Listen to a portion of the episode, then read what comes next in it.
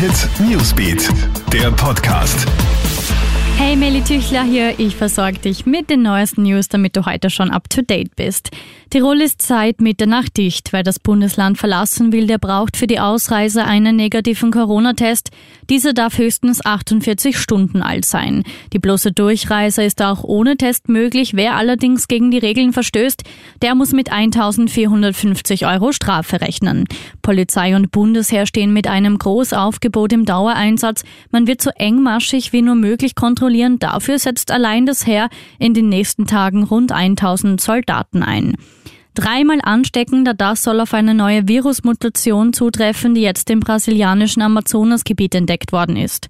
Während viele Staaten noch damit beschäftigt sind, die britische und südafrikanische Mutation des Coronavirus in den Griff zu bekommen, ist offenbar schon eine neue hochansteckende Variante entstanden. Doch es gibt auch Good News. Die Impfstoffe sollen auch vor einer Ansteckung mit der neuen Mutation schützen. Alles, was jetzt noch kommt, ist eine Draufgabe. Das stellt unser Skiass Vincent Griechmeier nach seiner Goldmedaille im Super-G in Cortina gestern fest. Am Abend wurde im ÖSV-Quartier noch kurz angestoßen. Viel Zeit zum Feiern bleibt aber nicht. Schon heute Vormittag geht's mit dem ersten Training für die Abfahrt weiter.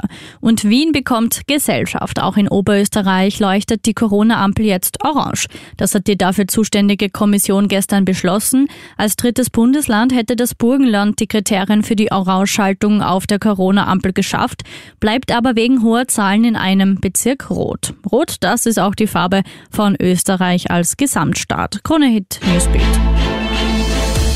Krone Hit Newsbeat, der Podcast.